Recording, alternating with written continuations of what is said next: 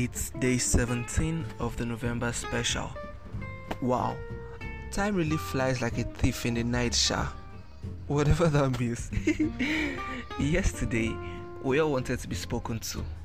Today, we'll talk our own.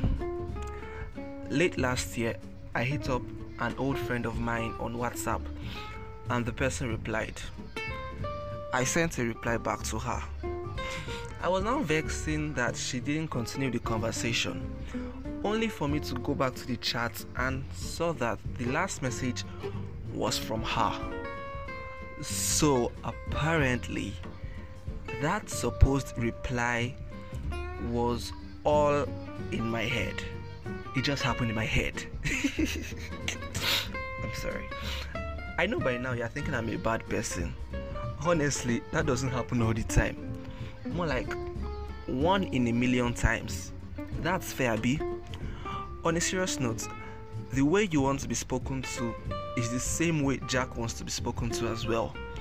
Don't deprive the other person of that privilege. It's a communication, it should be a two way traffic, else, it just becomes a monologue. But Daniel, I don't seem to have the right words.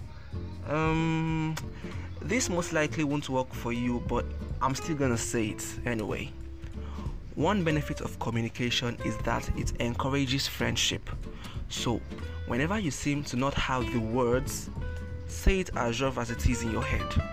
With time, your friend will understand and you will begin to have the words. Daniel, most times I forget the convo. As humans, we should be intentional about whatever we do.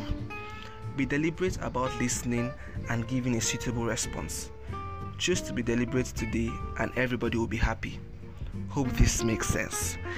Anyways, if you know anyone who would also want to listen, be sure to show them how you got here. See ya tomorrow.